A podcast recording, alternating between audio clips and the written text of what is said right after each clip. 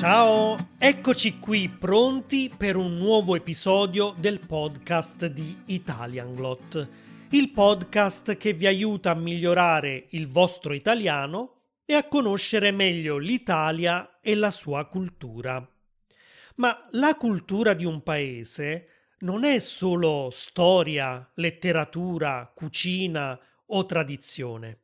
Nell'epoca in cui viviamo fanno parte della cultura di un paese anche le più moderne produzioni cinematografiche e televisive.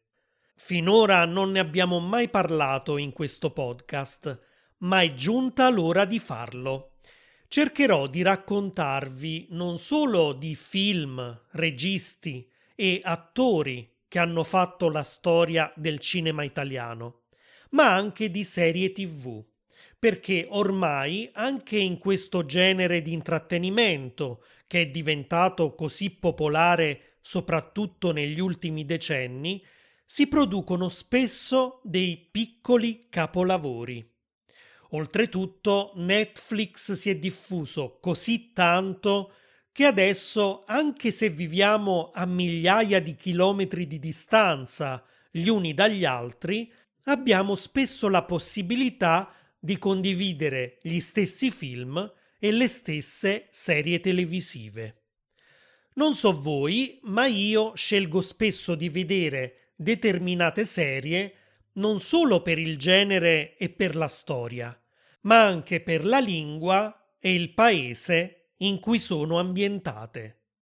In questo modo, soprattutto in questo periodo di pandemia, ho come l'impressione di viaggiare e per diversi giorni vivo in una casetta nel mezzo della foresta amazzonica brasiliana, in un piccolo villaggio ai margini di una scogliera inglese nei sobborghi di una città danese o canadese.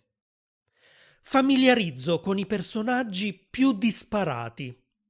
Padri single, gruppi di amiche che condividono gioie e dolori, famiglie con piccoli e grandi problemi, ispettori di polizia alla ricerca di un criminale e imparo a conoscere le loro abitudini.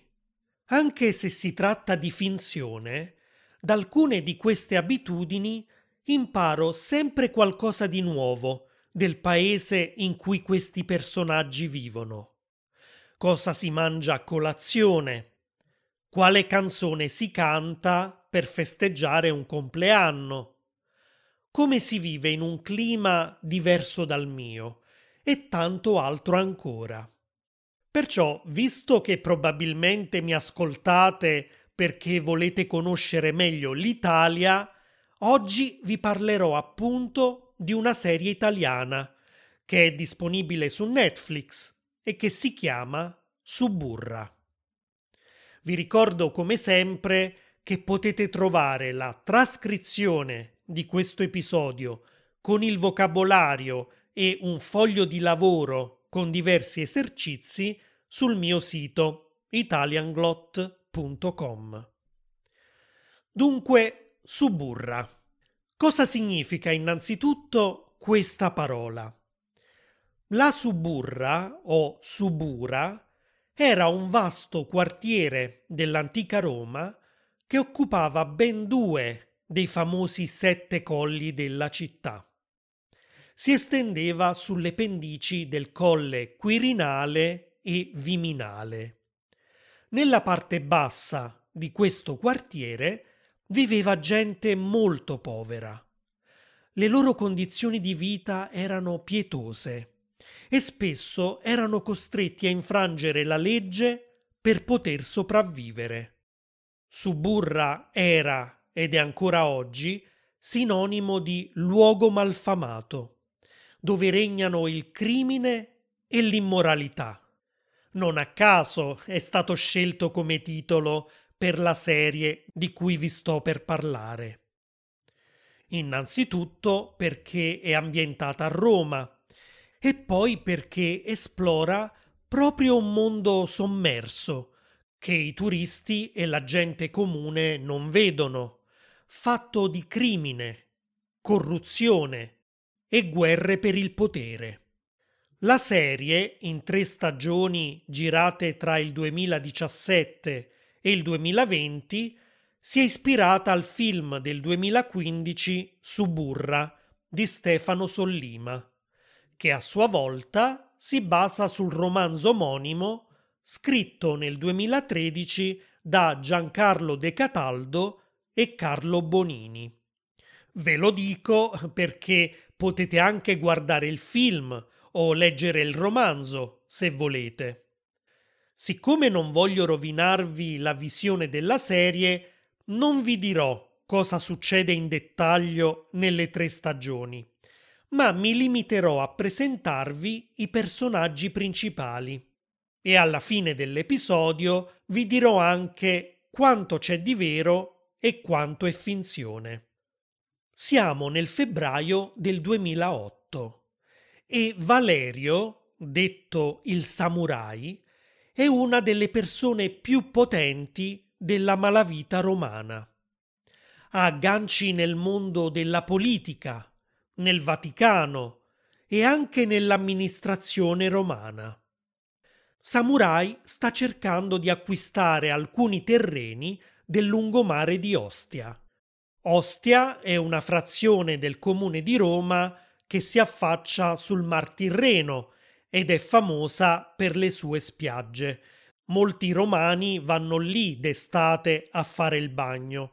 Quando vivevo a Roma anche io ci andavo nel weekend di tanto in tanto. Ecco, Samurai vuole a tutti i costi quei terreni, perché lì dovrà sorgere un porto commerciale.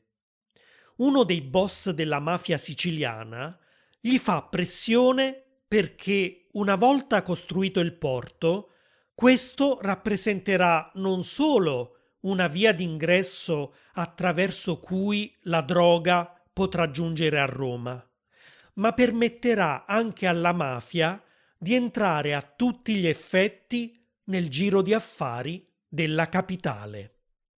C'è solo un problema.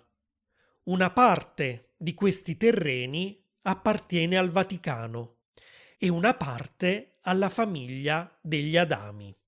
Per poter costruire il porto, l'amministrazione della città di Roma deve darne l'autorizzazione, ma in seguito alle dimissioni del sindaco, l'amministrazione sta per cambiare e Samurai ha solo 21 giorni di tempo per raggiungere il suo obiettivo.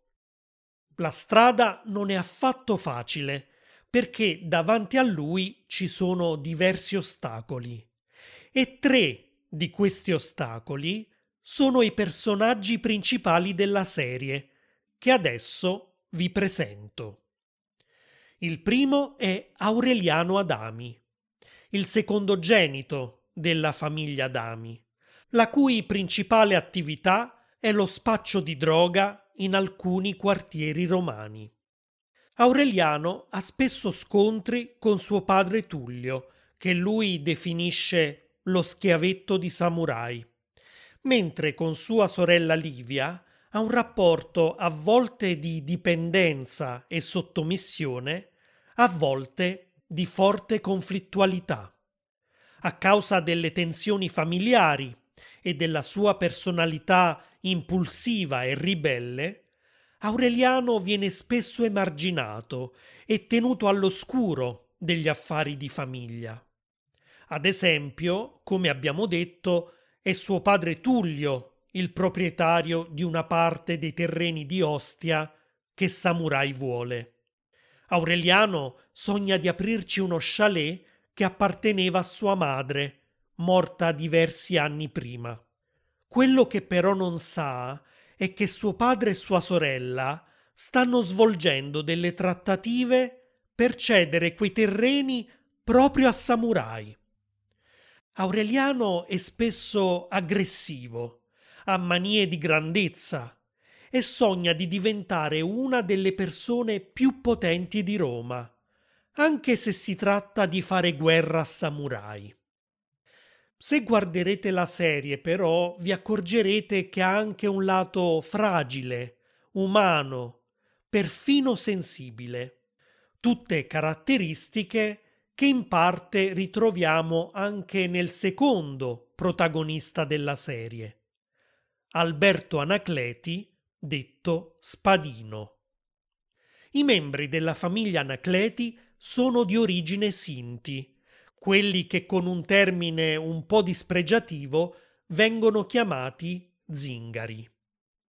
Gli Anacleti sono rivali degli Adami, perché anche loro vivono di estorsione e spaccio di droga, e i due clan spesso si scontrano per il dominio commerciale di alcune zone della capitale. Manfredi, il cinico e spietato capofamiglia, nonché fratello maggiore di Spadino, ha combinato per lui un matrimonio con Angelica, una ragazza di un'altra famiglia Sinti. Spadino però ha un segreto. È omosessuale e non può rivelarlo a nessuno a causa del forte pregiudizio tuttora esistente nella società e ancora di più tra i Sinti. Spadino prova perciò dei sentimenti di rabbia e perfino di odio verso Manfredi, sia per il matrimonio combinato a cui cerca di opporsi in qualunque modo, sia per il fatto che suo fratello e sua madre lo trattano spesso come la pecora nera della famiglia, dandogli continuamente ordini e umiliandolo. Per questo motivo, anche se di origini etniche diverse e membro di una famiglia rivale, Spadino finisce per trovare in Aureliano un alleato. Entrambi hanno un rapporto conflittuale con la propria famiglia. Entrambi sognano di diventare i re di Roma, facendo fuori samurai. Il terzo personaggio che dovete conoscere è Lele, diminutivo di Gabriele. Lele è uno studente universitario ed il figlio di un onesto poliziotto romano. Quello che suo padre non sa però è che di sera Lele spaccia droga in diversi locali frequentati da giovani benestanti alla ricerca di un po' di sballo. Senza accorgersene, Lele finisce per vendere delle pasticche in uno dei territori controllati da samurai, che pretende da lui una grossa somma di denaro per rimediare all'affronto fatto. Per una serie di eventi, Lele incontra Aureliano e Spadino, che forse sono la sua unica via d'uscita dall'enorme guaio in cui si è cacciato e come abbiamo detto nessuno dei due ha paura di sfidare samurai. Non voglio aggiungere altri dettagli per evitare spoiler, però guardando su Burra scoprirete un mondo marcio in cui nessuno si salva, a partire da preti e cardinali della Chiesa cattolica che si rivelano essere come, se non addirittura peggio dei criminali romani, individui potenti che vivono nello sfarzo più assoluto, che fanno affari con la malavita, che partecipano a festini a base di droghe e sesso con prostitute, insomma individui ipocriti che predicano bene e razzolano male. È proprio durante uno di questi festini che un pezzo grosso del Vaticano legato all'affare dei terreni di Ostia, Monsignor Theodosiu, interpretato dall'attore greco Hierasimos Schiadaresis, sarà casualmente il motivo per cui Aureliano, Spadino e Lele diventeranno alleati. In ogni caso, il modo in cui vengono descritti gli ambienti ecclesiastici nella serie TV non sorprendono più di tanto se consideriamo che negli ultimi anni sono venuti alla luce innumerevoli scandali riguardanti il Vaticano, che vanno dalle guerre di potere alla corruzione, fino a veri e propri crimini. Ancor meno sorprendente è il mondo della politica che scopriamo in Suburra, dove, per usare un'espressione molto comune proprio a Roma, il più pulito ha la rogna. Questo modo di dire significa che anche la persona che apparentemente sembra la più onesta di tutte ha in realtà molti scheletri nell'armadio. In Suburra vediamo politici che hanno incontri quasi quotidiani con la malavita, che stringono accordi con la mafia e che se vogliono ottenere quello che desiderano devono adeguarsi alle dure regole del gioco e lasciarsi corrompere, come fanno tutti gli altri. Purtroppo, ancora una volta, non si tratta solo di storie di fantasia. Molti dei fatti raccontati in Suburra si basano su un'inchiesta reale condotta dalla polizia a partire dal 2011, che è stata denominata Mafia Capitale.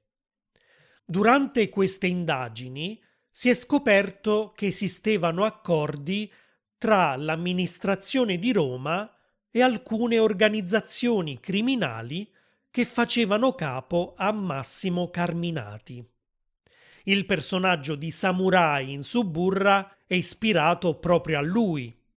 Come Samurai, anche Carminati da giovane aveva cominciato la sua carriera, se possiamo chiamarla così, prima facendo parte di gruppi di estrema destra e gruppi neofascisti, e poi entrando in un'organizzazione mafiosa romana denominata Banda della Magliana. Tra l'altro, durante una perquisizione a casa di Carminati, la polizia ha trovato una katana, la tradizionale spada giapponese che veniva usata proprio dai samurai. Sarà probabilmente questo dettaglio che ha fatto nascere l'idea di dare al personaggio di Suburra quel particolare soprannome. Ma non finisce qui. La famiglia degli Anacleti è chiaramente ispirata a due veri clan criminali romani, quello dei Casamonica e quello degli Spada, anche loro di origine Sinti. Gli autori di Suburra hanno voluto giocare un po', scegliendo il soprannome Spadino, che letteralmente vuol dire piccolo spada.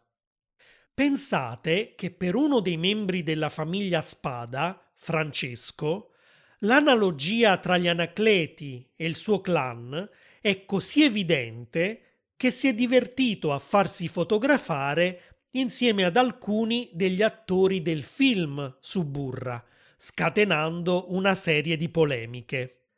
E la famiglia degli Adami? Beh, anche la famiglia di Aureliano è ispirata a un clan reale. Si tratta della famiglia dei Fasciani, che gestisce gli affari illeciti di Ostia e che nella realtà è rivale del clan degli Spada. Molti dei membri di queste organizzazioni criminali sono stati arrestati nel 2017, ma come potete immaginare si tratta di un male così difficile da estirpare che ancora oggi clan, anche se indeboliti, continuano ad esercitare la loro influenza sul litorale romano.